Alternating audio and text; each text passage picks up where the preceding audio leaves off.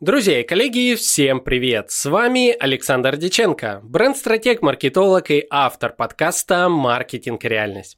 Ну, во-первых, коллеги, как вы заметили, я в этом выпуске еще и немножечко видеоверсий.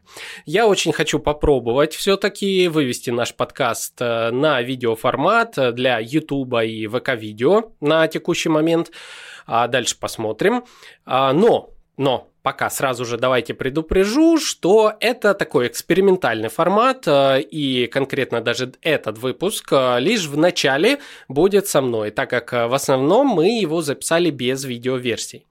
Это будет плавный переход, возможно, многие выпуски все еще будут со статичной картинкой, как это было ранее в видеоверсиях. Однако я по чуть-чуть очень хочу Надеюсь, что получится выйти все-таки и в видеоформат э, в полноценном а, своем таком представлении. Все-таки а, рынок считает во многом, что подкасты это такой видео также формат. Э, многие являются визуалами, и я все стараюсь делать для вас. Мы уже для вас выходим в формате статей на нашем сайте marketing.audio, а, на многих э, диджитал-блогах, э, которые, в частности, нас поддерживают дополнительными репостами, за что им отдельная благодарность. Вот, мы также постоянно выходим в аудиоверсии, это наш основной формат, и уже есть мы давно на всех абсолютно плеерах и огромное благодарность каждому из вас за то, что вы нас поддерживаете. Вот, э, но также будем стараться выходить и вот в таком видеоформате. Поэтому, если вы слушаете нас в плеере, э, знайте, что вот этот кусочек э, попытался мною быть записанным в видеоформат. Я надеюсь, в конечном итоге все это у меня удалось. А, и вы можете посмотреть на меня. Вот, а дальше будет только больше. Ну, по крайней мере, надеюсь на то, что все получится. И также надеюсь на вашу поддержку, лайки, репосты коллегам и комментарии. Пишите, хотите ли вы все-таки видеть нас или ключевое, как всегда, это слышать меня и наших экспертов подкаста «Маркетинг и реальность». А, вот так, а, коллеги, это была такая начальная вставка. Теперь наша основная тема этого выпуска – это шрифты. У нас сегодня в гостях Денис Васильев, руководитель коммерческого отдела компании TypeType. Тема этого выпуска будет связана с тем, как э, правильно использовать лицензионные шрифты и, более того, э, даже в большей степени мы поговорим поговорим сегодня о том, а, что грозит в случае использования шрифта, а, у которого есть э, лицензия, а, без покупки этой самой лицензии. Дело в том, что буквально месяц назад мне пришло письмо счастья из моего прошлого по веб-разработке. Я много лет занимался разработкой сайтов. И вот э, в рамках работы над одним из проектов э, для одного из своих клиентов я использовал шрифт, э, взятый из общей э, базы шрифтов. Вы, возможно, знаете все эти сайты, на которых тысяча и один шрифт, а, и применил его на сайте. При этом я не проследил тему лицензии. Более того, хочу честно сказать, я даже как-то не думал о том, что а, это нужно делать. Вот. Ошибки далекого прошлого из э, веб-разработки. И, соответственно, ко мне пришло письмо счастья, как можно его сказать, в котором было написано «А, «Здравствуйте, мы обнаружили на таком-то сайте использование нашего шрифта, но мы не обнаружили в своей базе данных взаимосвязи между доменом и купленной лицензией. Мы бы хотели а, проверить, все ли окей, если у вас лицензия. Если она есть, то давайте сверим эти данные. А мы ждем от вас обратной связи. Вот. Письмо было, конечно же, без э, каких-либо намеков там на «а, сейчас штраф будет» и все такое. Соответственно, я в первую же очередь проверил, что за сайт, э, действительно ли там есть шрифт. Там оказалось, что шрифт подключен где-то, но уже не используется. А, благо мозгов у меня тогда хватило его не использовать. Вот, но тем не менее он отслеживался, и поэтому я быстренько, благо опять-таки сохранились доступы, его удалил и связался с компанией, спросил, э, все ли ок, э, как бы а, шрифта нет, какие вообще у нас дальнейшие шаги и так далее. На что мне сказали, все, шрифт не обнаружен, все окей. Но моя совесть как бы хочется, чтобы оставалось чисто, и я, соответственно, сказал, что, коллеги, давайте так, э, я бы очень хотел вас пригласить к нам в подкаст, э, чтобы эту тему обсудить. Тема важная, тема, конечно же, э, касается возможных штрафов для юридических лиц, для всех участников digital рынка, для заказчиков, которые заказывают сайт, но забывают спросить, они используются ли там какой-либо коммерческий коммерческий шрифт и есть ли у нас на него лицензия. Для фрилансеров, которые оказывают всякого рода услуги по дизайну, по сайтам и так далее, и, соответственно, тоже а, забывают а, нарочно или не нарочно а, купить эти самые лицензии, поэтому, коллеги, вот для всех них, для всех участников рынка я решил сделать данный выпуск подкаста. А, так что, друзья и коллеги, в гостях у нас, еще раз напомню, Денис Васильев, руководитель коммерческого отдела отдела компании TypeType, которому все эти вопросы мы и зададим. Далее, друзья и коллеги, я перейду к нашему с ним диалогу. Э, он уже будет э, без э, видеоверсии. Дальше, надеюсь, у нас будет получаться все-таки создавать и видеоверсии подкаста. Сразу скажу, коллеги, что не все выпуски дальнейшие будут с видеоверсией, однако то, что получится, вы увидите. Вот. Да, друзья и коллеги, еще одна очень-очень важная вещь. Обязательно подписывайтесь на наш телеграм-канал подкаста «Маркетинг и реальность». Он называется «Маркетинг аудио без пробелов и точек». Там выходят дополнительные мини-подкастики, которые не попадают в основные выпуски. Темы у нас очень разные. Часто я говорю про тематику бренд-архетипов и их использование в личном бренде, корпоративном бренде, ошибки, которые допускают э, эксперты, бренды при позиционировании через какие-либо архетипы. Там же мы, да, вообще, в принципе, мы о многом очень говорим в нашем телеграм-канале. Поэтому ссылочка на него в описании, обязательно подписывайтесь. Ну, а теперь уж точно переходим в новый выпуск подкаста. Денис, привет, рад слышать тебя в подкасте. Да, привет, Александр. Привет, уважаемые слушатели. А, Денис, давай для начала расскажи нам, чем занимаешься ты, чем занимается ваша компания. Да, спасибо за возможность за это поприсутствовать здесь. Это интересный формат. Я в подкастах еще не принимал участие до этого. А, Александр, как ты и сказал, я работаю в компании TypeType, это шрифтовая студия. Мы в этом году праздновали наш юбилей, 10 лет компании, как давно это все начиналось. И где-то 5 лет назад, может быть, чуть больше, я стартовал в компании с должности менеджера по продажам. То есть э, это был первый шаг в сторону осознанного взаимодействия шрифтовой студии с клиентами через менеджера. Да, раньше мы продавали наши шрифты, лицензии на наши шрифты через площадки. Это были российские площадки, типа интернет-магазины наших партнеров, друзей компании Protype, или это зарубежные площадки, типа MyPhones и PhoneSpring. Но зрело решение взаимодействовать напрямую с нашими клиентами на территории страны, за территорией страны. И был создан отдел из одного человека, как это бывает нередко, когда что-то стартует. Э, непонятно было, куда это вырастет, но сейчас э, коммерческий отдел компании TypeType это 10 человек, они занимаются разными направлениями работы, взаимодействуют с разными группами клиентов. Я думаю, что об одной из этих групп мы поговорим более подробно. Угу. Давай тогда для начала а, я бы хотел узнать, насколько наше общество сейчас э, в основной своей массе осведомлено о том, что шрифты вообще-то бывают платными, вообще-то их, э, многие из них э, имеют только коммерческую лицензию, некоторые из них имеют открытую лицензию, и также поясни нам разницу между этими лицензиями.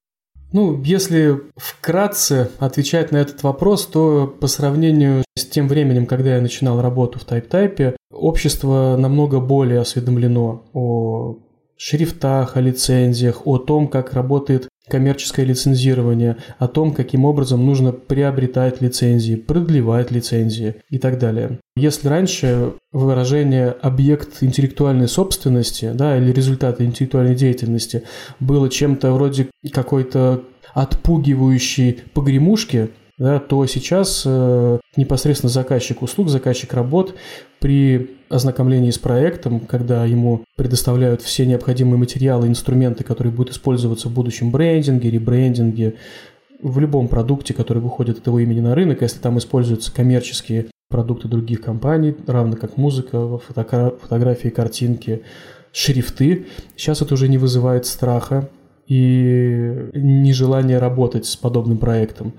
Это большая заслуга дизайн-сообщества. Я снимаю шляпу, я всегда говорю об этом. Если у меня есть возможность выступить публично где-то, дизайнеры сделали очень многое для того, чтобы внедрить и повернуть вектор общественного понимания в сторону коммерческих инструментов, в том числе и шрифтов.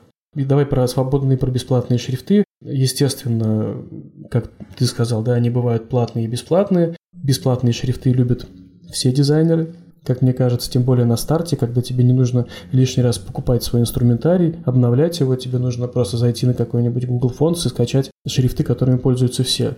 И в этом их, скажем так, обратная особенность в том, что ими действительно пользуются все. Сайтов, которые сделаны с Montserrat, с Roboto, очень много. Да, так же, как и брендингов.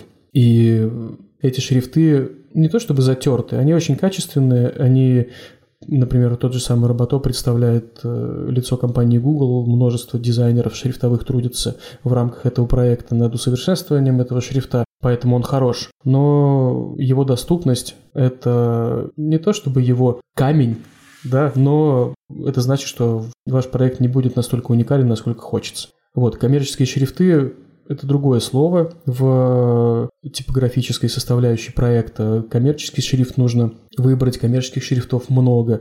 Э, коммерческие шрифты, как и любые шрифты, выглядят по-разному, и есть шанс, что если ты приобретешь коммерческий шрифт какой-нибудь компании, какой-нибудь студии, то вариантов повторения того же направления дизайна, вариантов выхода того же продукта из того же сегмента на рынок с похожим шрифтом становится меньше. Да? То есть у тебя есть больше возможностей сделать продукт уникальным. И это вкратце разница между коммерческими и некоммерческими. Окей, тогда у меня следующий вопрос. Большое количество начинающих как дизайнеров, так и веб-разработчиков, в принципе, тех, кто использует э, шрифты в а, разного рода креативах, э, там и на разных плейсментах, бывает, э, просто заходят условно топ красивых шрифтов, смотрят, заходят потом скачать шрифт и так далее.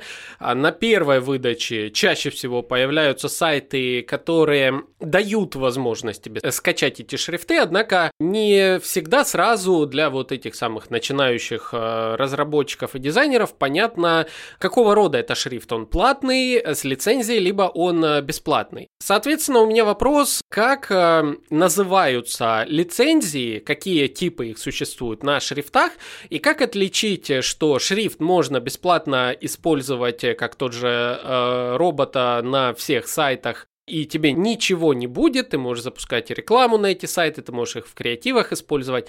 От э, шрифтов, которые имеют э, определенную лицензию, и, соответственно, на каждый новый проект э, нужно эту лицензию там покупать, продлевать и так далее. В общем, помоги разобраться в том, какие существуют виды лицензий на шрифты и чем они отличаются друг от друга. Глубокий вопрос.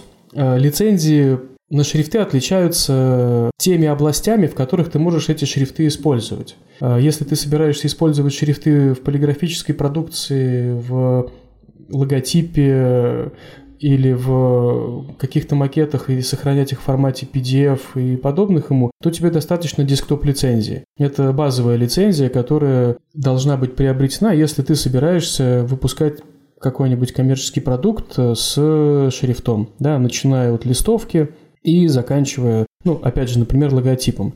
Здесь есть нюанс, э, разные шрифтовые студии подходят по-разному к лицензированию. Мы с 2020 года отказались от э, отдельной лицензии на логотипы и разрешили использовать шрифт в этом направлении под десктоп-лицензией. Э, некоторые шрифтовые студии, зарубежные шрифтовые студии выделяют эту лицензию как э, отдельную. Логотип, у нее своя стоимость, она стоит чуть дороже, чем десктоп. Э, соответственно, если ты собираешься использовать шрифт в интернете, в массивах текстов, на сайте, в заголовках на сайте, тебе нужна веб-лицензия. Если ты собираешься интегрировать шрифт в приложение и писать массивы текста там, пояснения, кнопки и так далее, то тебе нужно приобрести лицензию на мобильное приложение. Лицензию на видеоигру нужно приобрести тем, кто работает с видеоиграми, разрабатывает видеоигры для всех возможных площадок. Типов лицензий не так много. Э, в основном, когда ты осознанно подходишь к выбору шрифта для продукта и заходишь на сайт какой-то шрифтовой студии, там есть градация, и сейчас становится более и более понятным, где смотреть и как выбирать эти шрифты, точнее, как выбирать эти лицензии. У нас на сайте сделана небольшая инфографика на эту тему. У многих шрифтовых студий, я знаю, этот процесс э, объяснения взаимодействия с потребителем шрифта и производителем шрифта, лицензиаром, упрощен. Лицензии расшифрованы и написаны простым понятным языком. Хочешь листовку? Бери десктоп. Хочешь приложение? Купи лицензию на приложение. Вот, это можно смотреть на сайтах шрифтовых студий, но, к сожалению, это нельзя посмотреть на сайтах, назовем их так, генераторах шрифтовых файлов, где дизайнеры в основном эти шрифты подбирают. Да, интересно и здорово зайти на сайт например, 1 миллион шрифтов.ру, да, и там действительно 1 миллион шрифтов, там загружены шрифтовые файлы, сделан какой-то тестер, на котором можно эти шрифтовые файлы графически в себе представить, набрать какие-то слова и этот файл себе на компьютер скачать. Зачастую на всех этих сайтах есть дисклеймер или какая-то оговорка, которая находится где-то в футере сайта внизу, и там написано что-то типа Уважаемые пользователи, все права на шрифты, которые есть на нашем сайте, принадлежат их правообладателям. Мы их эти шрифты не продаем и не знаем, где их купить, поэтому по всем вопросам обращайтесь к правообладателям. Таким образом, хостеры этих сайтов, ну или держатели этих сайтов, снимают с себя ответственность, что, смотрите, мы написали,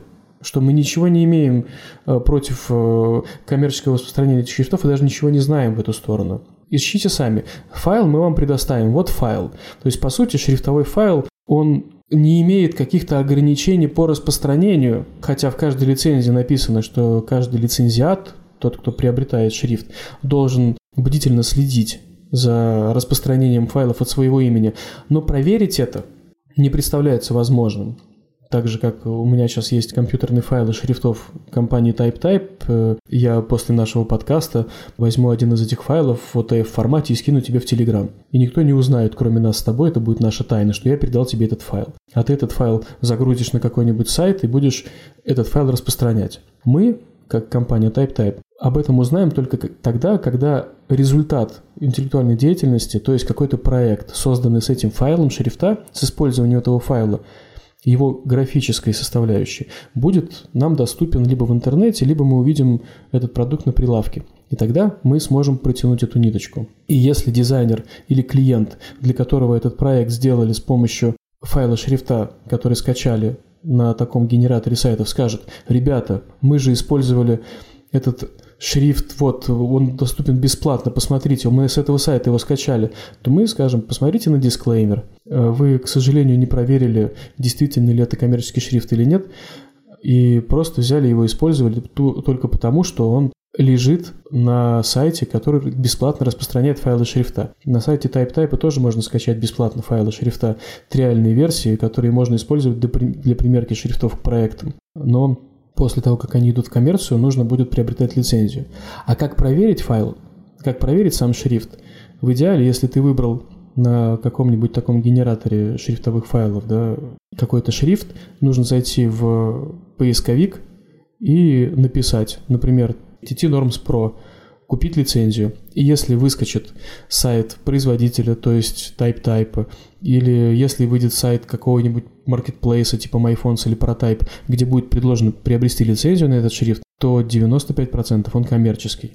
Следующий шаг – это написать производителю, если производитель высвечивается в фонд инфо или высвечивается в интернете. Написать производителю, надо ли покупать лицензию или можно использовать его бесплатно. Окей, э, очень э, много полезных деталей. Давай тогда рассмотрим такую ситуацию. Допустим, э, некий веб-разработчик берет на каком-то агрегаторе шрифтов шрифт, просто случайно он его выбрал, без условно злого умысла и так далее, поставил в проект в разработку сайта для своего клиента. Сайт готов, сайт опубликован, сайт индексировался, там прошло какое-то долгое долгое время, уже этого веб-разработчика нету, и тут э, владельцу этого сайта приходит э, сообщение, вы используете наш э, коммерческий шрифт. Вот тут сразу ряд вопросов. Допустим, первый вопрос, э, чем грозит э, владельцу сайта, если на нем обнаружен э, такой шрифт? И второй вопрос сразу, расскажи нам порядок действий, что после этого, по каким этапам вы проходите в случае, если владелец игнорирует ваши запросы, и в случае, если владелец, окей, ребят, расскажите мне, что теперь делать. Угу. Спасибо за вопрос. В этом вопросе ты в первой части его, в сетапе этого вопроса, ты практически описал порядок действий нашего подразделения, которое отвечает за контроль за нелегальным использованием наших шрифтов. То есть это те шрифты, которые на сайтах используются без лицензии. Вкратце, экскурс. Действительно, бывает так, и в основном, опять же, в 95% случаев это происходит без какого-то злого умысла веб-разработчик, это может быть фрилансер, это может быть какая-нибудь небольшая компания, заходит на сайт, подобный ну, любому шрифтовому агрегатору, где находятся шрифтовые файлы разных производителей, разных разработчиков, выбирает подходящий шрифт для сайта, скачивает его, использует на сайте, подписывает документы или не подписывает документы, получает свое вознаграждение и не то чтобы исчезает намеренно и нарочно, и просто уходит из поля зрения клиента. У клиента может быть, меняются контактные лица, которые взаимодействовали с этим дизайнером. И тут им приходит первое письмо от нас. Я буду говорить на примере TypeType, потому что я четко знаю, как здесь работает этот процесс. У остальных компаний он работает плюс-минус так же, но в нашем случае я еще буду готов ответить на дополнительный вопрос. Ему приходит э, письмо о том, что «Здравствуйте, меня зовут Денис, я менеджер компании TypeType, и мы заметили, что на вашем сайте используется такой-то шрифт. В нашей базе лицензиатов с этим доменом нет связанной информации о компании, которая приобретала этот шрифт.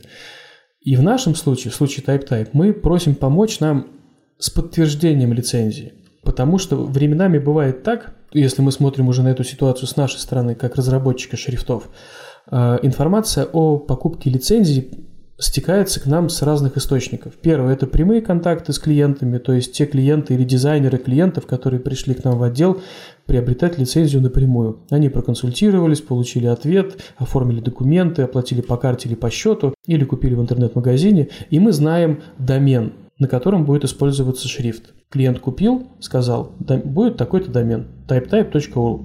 Да, мы будем там использовать. Мы этот домен указываем в базе данных, и если мы с помощью нашего программного обеспечения, которое проверяет наличие шрифтов и соответствие их лицензии, мы видим, что на, на сайте TypeType.ru используется один из наших шрифтов, то мы не видим эту ситуацию проблемной. Если мы видим, что на каком-то сайте используется наш шрифт, но в базе лицензиатов нет никакой информации, то этот адрес попадает в автоматически генерируемый список рассылки, и клиенты с этого домена, почтовые адреса, которые доступны в паблике, с этого домена получат от нас э, подобное письмо. Иногда бывает, что клиент покупая лицензию, не указал домен. Иногда бывает, что дизайнер, покупая лицензию, не указал домен клиента. Поэтому первое письмо, оно всегда лояльное. Мы не заинтересованы в том, чтобы найти и наказать клиента прямо сейчас. Как показывает конкретно наша практика, успешные переговоры или лояльные переговоры, они приводят не только к тому, что клиент приобретает лицензию, а к тому, что мы находим партнера на будущее. Клиент возвращается к нам, потому что он хочет использовать шрифт шире в брендинге, да, чтобы коммуницировать со своими клиентами в свою очередь с помощью этого шрифта и докупает дополнительные лицензии. Поэтому ругаться на первом этапе нет смысла, потому что мы не знаем доподлинно, как это получилось. И мы применяем презумпцию невиновности, да, что клиент априори не является злоумышленником, а скорее всего это стечение обстоятельств. Здесь, получая первое письмо, разные клиенты реагируют по-разному. в основном люди идут навстречу и начинают уточнять моменты. Как купить лицензию, где купить лицензию, можем ли мы сейчас ее приобрести, какие-то штрафные санкции или что-то еще. Либо есть те, кто просят нас подтвердить, что мы не мошенники, что это действительно наш шрифт, что это не спам, не скам и не попытка вытащить деньги из клиента. Ну и есть, конечно, третий сегмент, и он совсем узкий, но там есть э, люди, которые совершенно не готовы взаимодействовать и используют разные слова для того, чтобы донести эту информацию. Окей, давай тогда определимся. В общем, э, подытожим то, что ты сказал. Получается, вы присылаете, как только обнаруживаете, что где-то используется ваш шрифт, а вы стараетесь лояльно подойти к э, переговорам первичным и, соответственно, присылаете о том, что давайте уточним, вот мы, э, вас не нашли в базе. Тех, кто приобретали шрифт, давайте разберемся с ситуацией. Получается, что есть условно три типа людей. Те, которые сразу говорят, окей, давайте разбираться, те, которые которые отказываются как-то разбираться, и третий тип э, людей, которые не готовы к таким переговорам. А расскажи, соответственно, давай э, те, кто лояльны, в принципе, я уже понимаю э, момент. Тут, к слову, уточни, что вы можете на этих этапах, соответственно, предпринять. Если человек, допустим, сразу говорит, окей, я не готов покупать, я просто убираю шрифт, насколько это подходит под ваши условно KPI, либо же все равно равно э, считается необходимым э, приобретение шрифта в данном случае? Обычно мы разрешаем клиенту убрать шрифт. Опять же, используя лояльный подход и презумпцию невиновности, если клиент говорит, ребята, веб-разработчик установил шрифт и даже не сказал ни слова о том, что он коммерческий, нам было не до этого, э, мы не знали и не проверили, мы в течение недели, в течение двух недель уберем шрифт, э, дайте нам, пожалуйста, время. Или в течение трех дней. Есть клиенты, которые моментально переделывают свои сайты. Мы идем навстречу и говорим, да, хорошо, спасибо большое, если что, если вы захотите оставить шрифт, если работы по изменению шрифта на сайте не влекут за собой там переверстку и так далее, переверстка – это рабочее время дизайнера, это тоже какие-то расходы. Если клиент к ним готов, мы не против. Либо мы говорим, что лицензия будет стоить столько-то,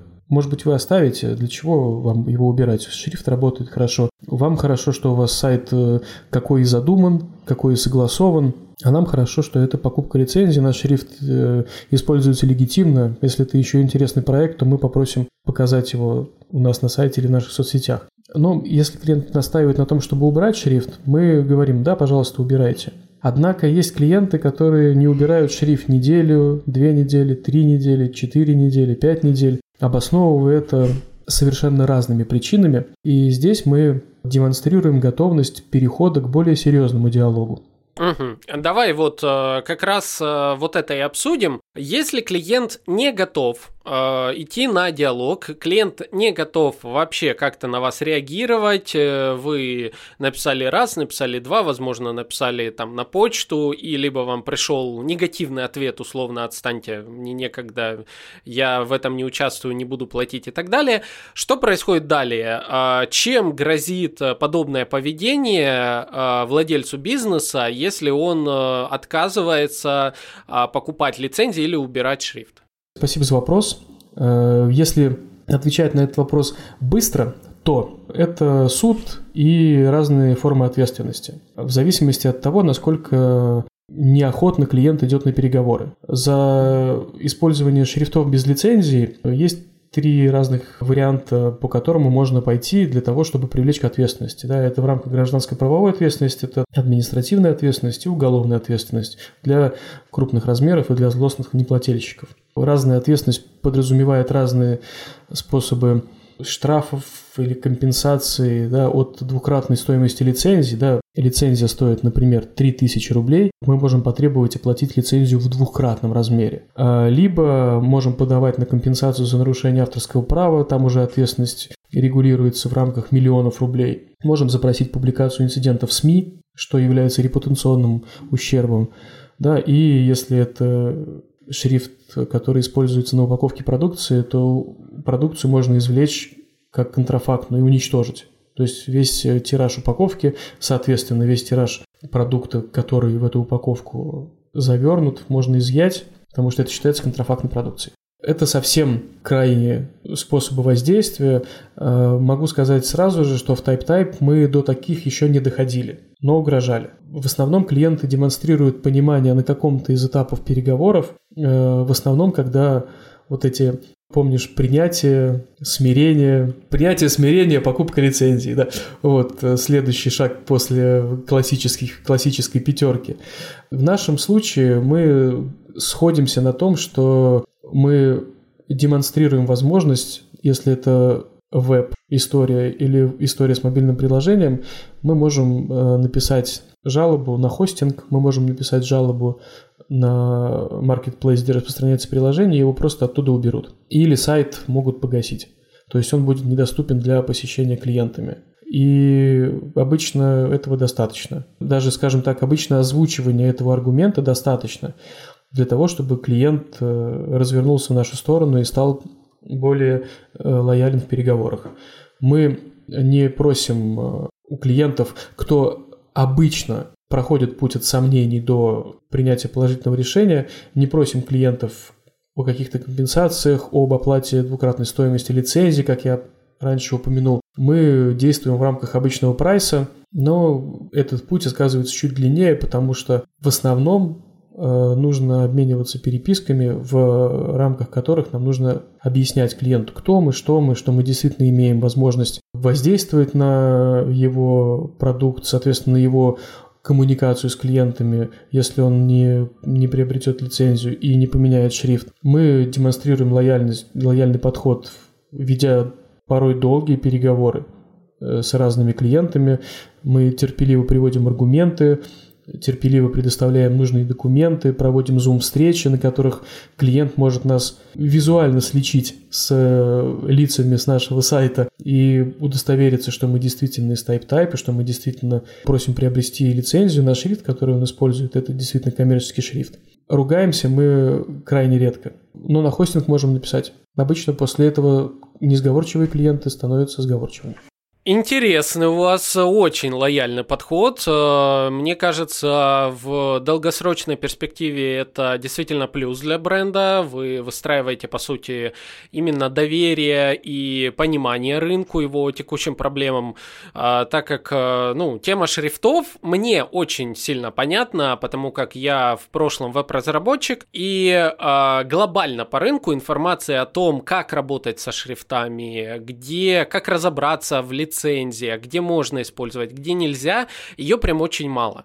А, и тебя не обучают этому. Тебя не обучают этому на курсах по веб-разработке. Тебя не обучают это в дизайнерской сфере очень часто, скорее ты как-то рано или поздно к этому приходишь, и, казалось бы, вот э, сразу наказывать за незнание по рынку это было бы, ну, может, и справедливо, но жестоко все-таки. А в вашем случае мне прям очень симпатизирует э, такой лояльный подход, э, и это здорово. Денис, а что если используется ваш шрифт, вы обнаружили на к примеру, фасаде, не знаю, где-то там в Москве, вот э, заказали баннерную рекламу, э, где-то крупными буквами там вы видите, что ваш шрифт, э, реклама с ограниченным временем показа, то есть вот это не так, как вот на сайте или в печатных креативах или там что-то еще, а ваш шрифт используется в рекламе, которая скоро будет убрана.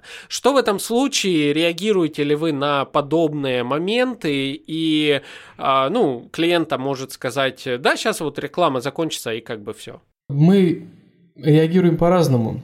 В основном, если мы видим рекламу в магазинах, в каталогах, в афишах, если мы видим YouTube-каналы с э, нашими шрифтами, если мы видим большой билборд или электронный билборд, да, на котором регулярно меняются рекламные материалы, если мы видим наш шрифт, то мы смотрим, от чего имени демонстрируется этот шрифт. Если мы в базе лицензиатов видим эту компанию, то мы считаем, что все хорошо и шрифт используется по лицензии.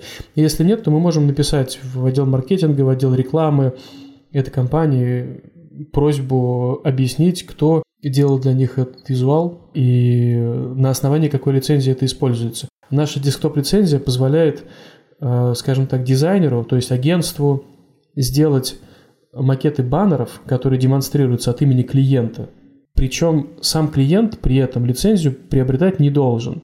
Если у меня еще есть пара минут, я углублюсь в эту тему. У нас в стране шрифт защищается двумя способами. Первая как компьютерная программа, и вторая как э, графический элемент. И, соответственно, раньше, если дизайнер делает проект, вот я, например, Александр, сделаю для тебя проект. Для нашего подкаста сделаю баннерную рекламу, чтобы ты мог повесить везде в городе, чтобы люди приходили нас послушать.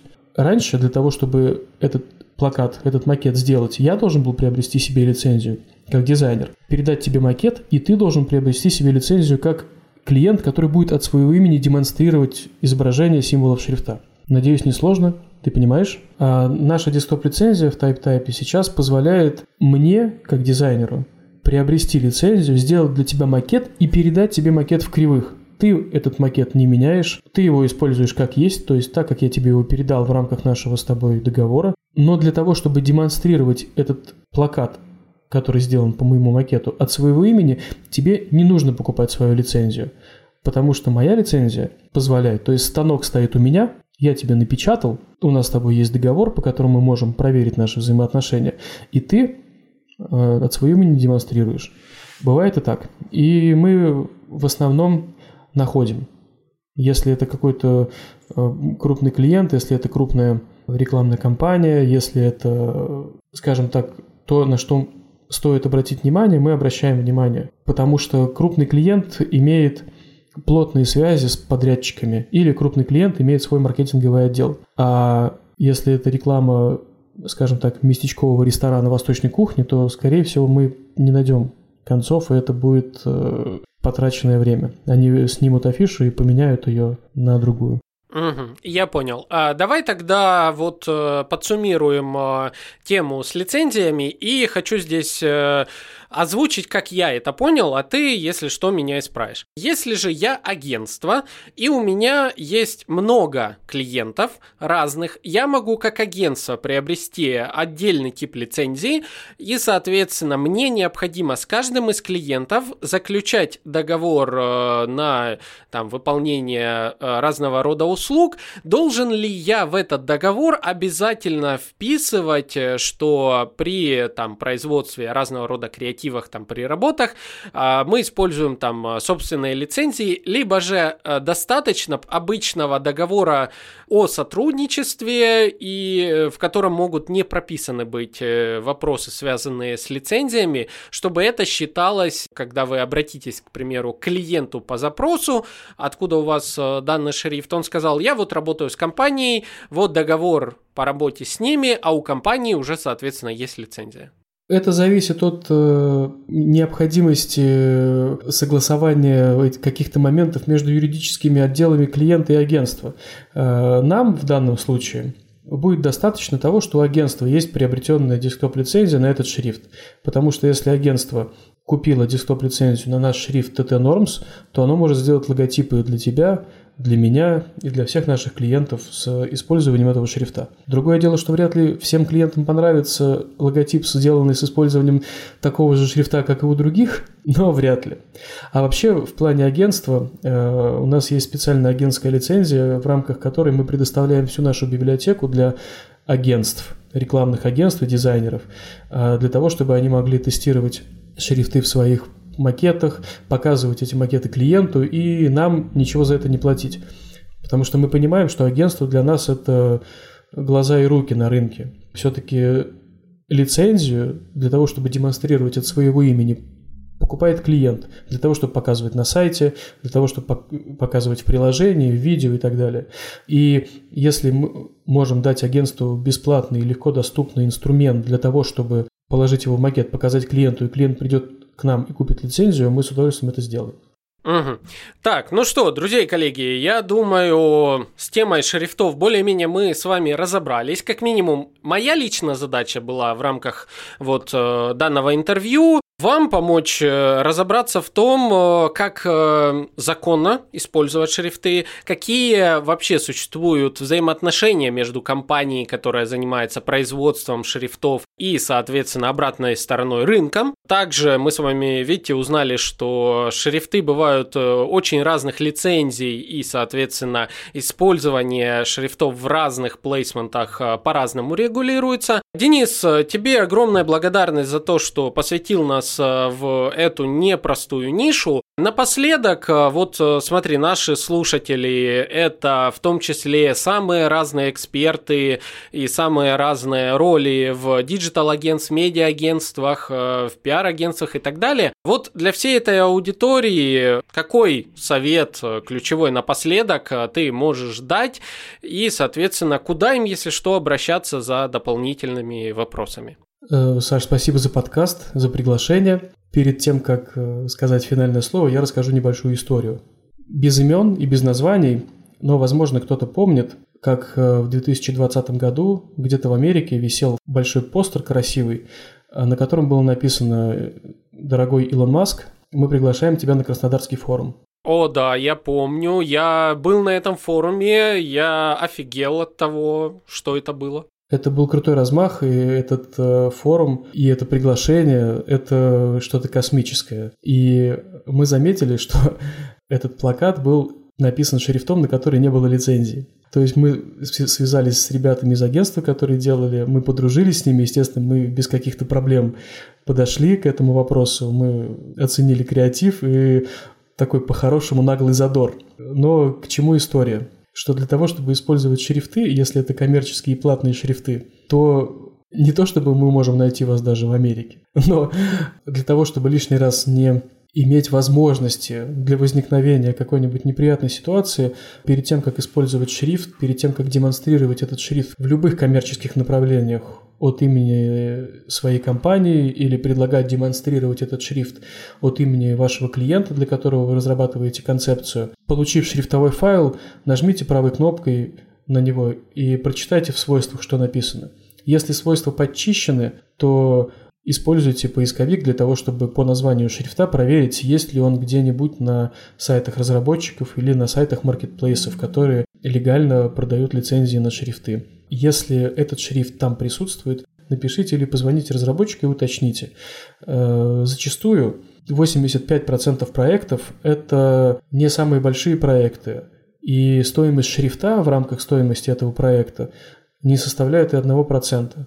То есть игра в э, темную не стоит свеч, которые зажигаются, если факт нелицензионного использования шрифта становится общедоступным. Разработчики шрифтов очень контактные и в плане использования своих шрифтов в разных продуктах очень заинтересованные, потому что мы для этого и делаем шрифты, для того, чтобы их использовали клиенты. Пишите разработчикам, смотрите за файлами шрифта, и обязательно используйте коммерческие и некоммерческие шрифты в своих работах, потому что это круто. Шрифты – это круто. Да, коллеги и друзья, шрифты, красивые шрифты, это всегда круто, это лицо вашей компании, вашего бренда.